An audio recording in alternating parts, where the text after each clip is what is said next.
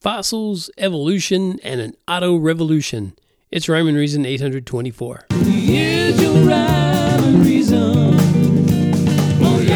Hey there, Tony here. And right up front, let me say this. I gotta say this. And I know this is anathema to the enlightened evolutionary worldview, but here it is. There's no such thing as fossil fuel. Bam!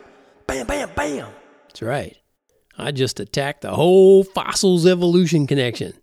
And no, there won't be a forthcoming retraction or apology. I ain't doing it, okay? Because the fossils evolution connection, that's a fairy tale. It is. And I probably shouldn't say that because it's an affront to the fairies in actual fairy tales. Just as a side note, adults don't believe in fairies or fairy tales. They're reserved for kids' imaginations, and you know, there's a time and a place for them, kept in that way. Anyway, I've already talked about over the course of uh, I don't know how many episodes did I say? This is 824. Sometime in those episodes, I've talked about the advantages of crude oil and how it's a renewable resource. Yes, it is. But most people are still scared of the big monster known as carbonus emissionatus, eh, also known as carbon emissions. So, hugs and kisses flow to the EV car makers where magical batteries are charged by butterfly wings and pixie dust. Yeah. Wait a second. Hang on. There are reports coming in right now that EV car charging stations are powered by connecting to the electricity grid? Can that be true? It's not butterfly wings and pixie dust? And that grid is powered by hydroelectric stations that run on, oh no, no, no, no. Dare I say, yes, I do. I do dare say it. Those stations run on byproducts of crude oil. Kids, kids, turn your heads, don't look. It's too horrible to even think about. Oh my goodness. We've got to keep those dastardly hydroelectric stations going because we've got to forge ahead. We've got to with electric cars because electric cars run on batteries made of materials that can be found in endless amounts.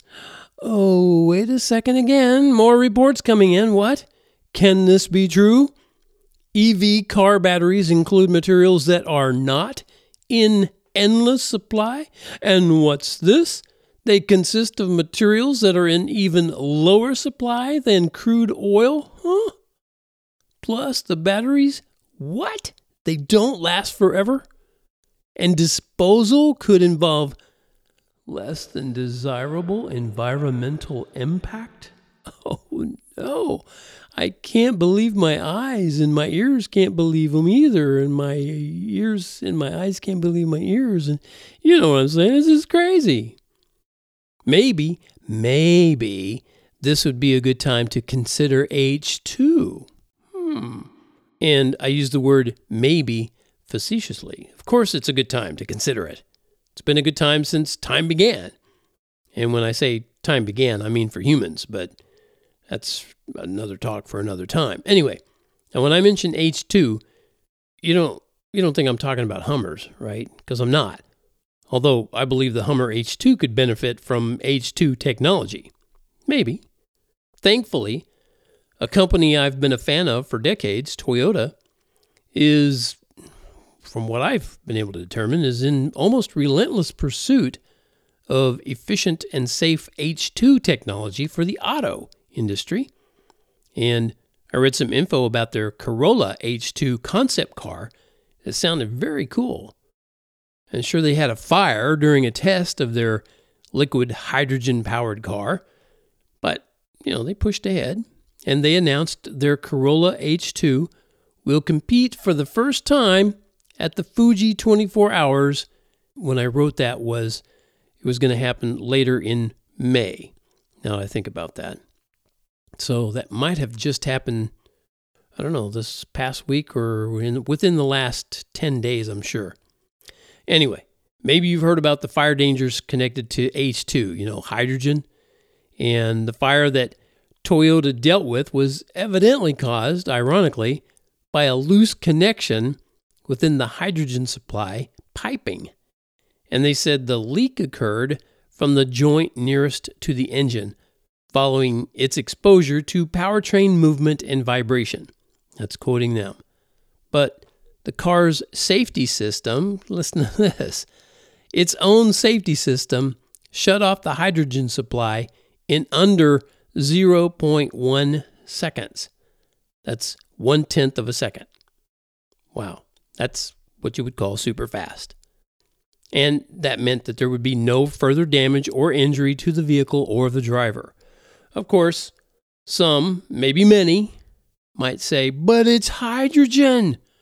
Remember the Hindenburg disaster? We'd better stick with our gas and electric engines because they're safe and stable. Eh, well, not so fast. There's something to consider. Given a spark, gasoline will burn in any environment. Hydrogen, on the other hand, this is, I'm quoting this. Well, let me get to this. I'll just go ahead and do this whole quote. Listen to this again. Given a spark, gasoline will burn in any environment. Hydrogen, on the other hand, only ignites at certain concentrations and temperatures. That's a comment from Tomoya Takahashi, president of the Gazoo Racing Company. And he also said specifically it, hydrogen, needs a 4% concentration in air and a temperature of at least 550 degrees centigrade. Hydrogen will not ignite under any other conditions. That's what somebody who has been studying this intently has said. Now, that's a pretty big wow there. As for anybody keeping score, 550 degrees centigrade equals 1022 degrees in American temperature. So it's obviously not impossible, but it'll be less and less likely to ever occur as testing and production improve the H2 technology to the level of efficient and safe that we now enjoy in gas powered engines, which are run on gas that, as that other quote said, given a spark, it will burn in any environment. How many blow them up movies do you have to see to know that's true? Cars being blown up in movies. Now, some of the top people in the Toyota company believe and say that H2 is the true future for cars. And I'm not going to take issue with that, even though it's obvious that crude oil is a renewable resource. I think it would be awesome if people would stick with that. But anyway, I can't make car companies do what they're not going to do. I won't take issue with their claim because, according to most scientific sources, hydrogen is the most abundant element in the universe. So maybe there's enough to go around for everyone. And hydrogen powered engines only emit water. That's their emissions, water. So Akio Toyoda, the chairman of Toyota, said this about H2 cars I drive the car myself, and we're not giving up on the project. I want people to see hydrogen not as a danger, but as our future. Wow. I believe that the fossils evolution connection slows down technology. I do believe that because it's driven by and it drives fear. A fear that we humans will destroy Mother Earth. Ooh. Or a fear that we'll use up all our resources. No. Or have too many people, too many people for the amount of those resources. You know, it's, it's just, it's disaster waiting to happen. Whatever that fear is, you know this. You should know this. And this, I was going to say a sane person. Anyway, it's the opposite of faith. Fear is the opposite of faith. Put your faith in God, the one who created heaven and earth and said it's very good.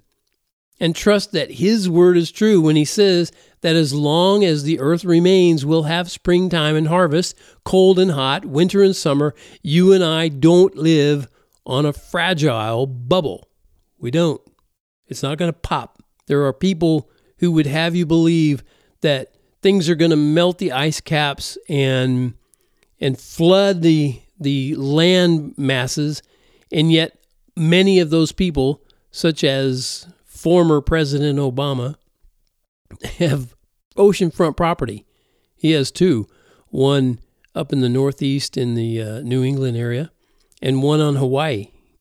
that's that's about as coastal as you can get. So he doesn't believe it. He doesn't believe that's going to happen. And he would say, uh, "I will not be here by then." Oh, well, so you you're whoever inherits your place. Okay, I got it. You don't care as long as it doesn't affect you. I got it.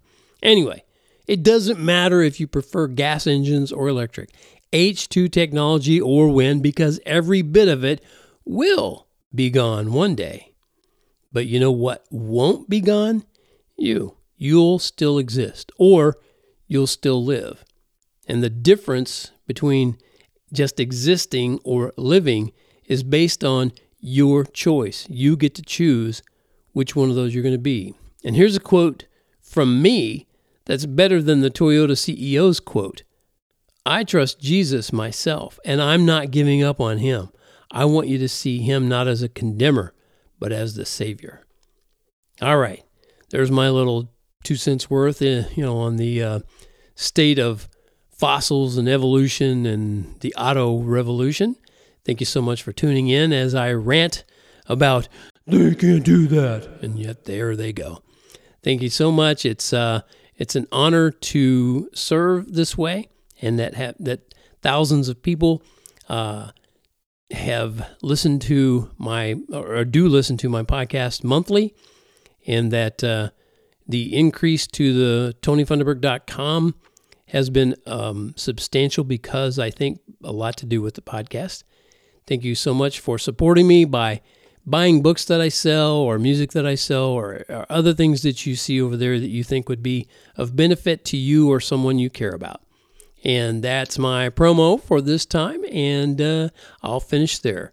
Remember, life has rhyme and reason because God made you.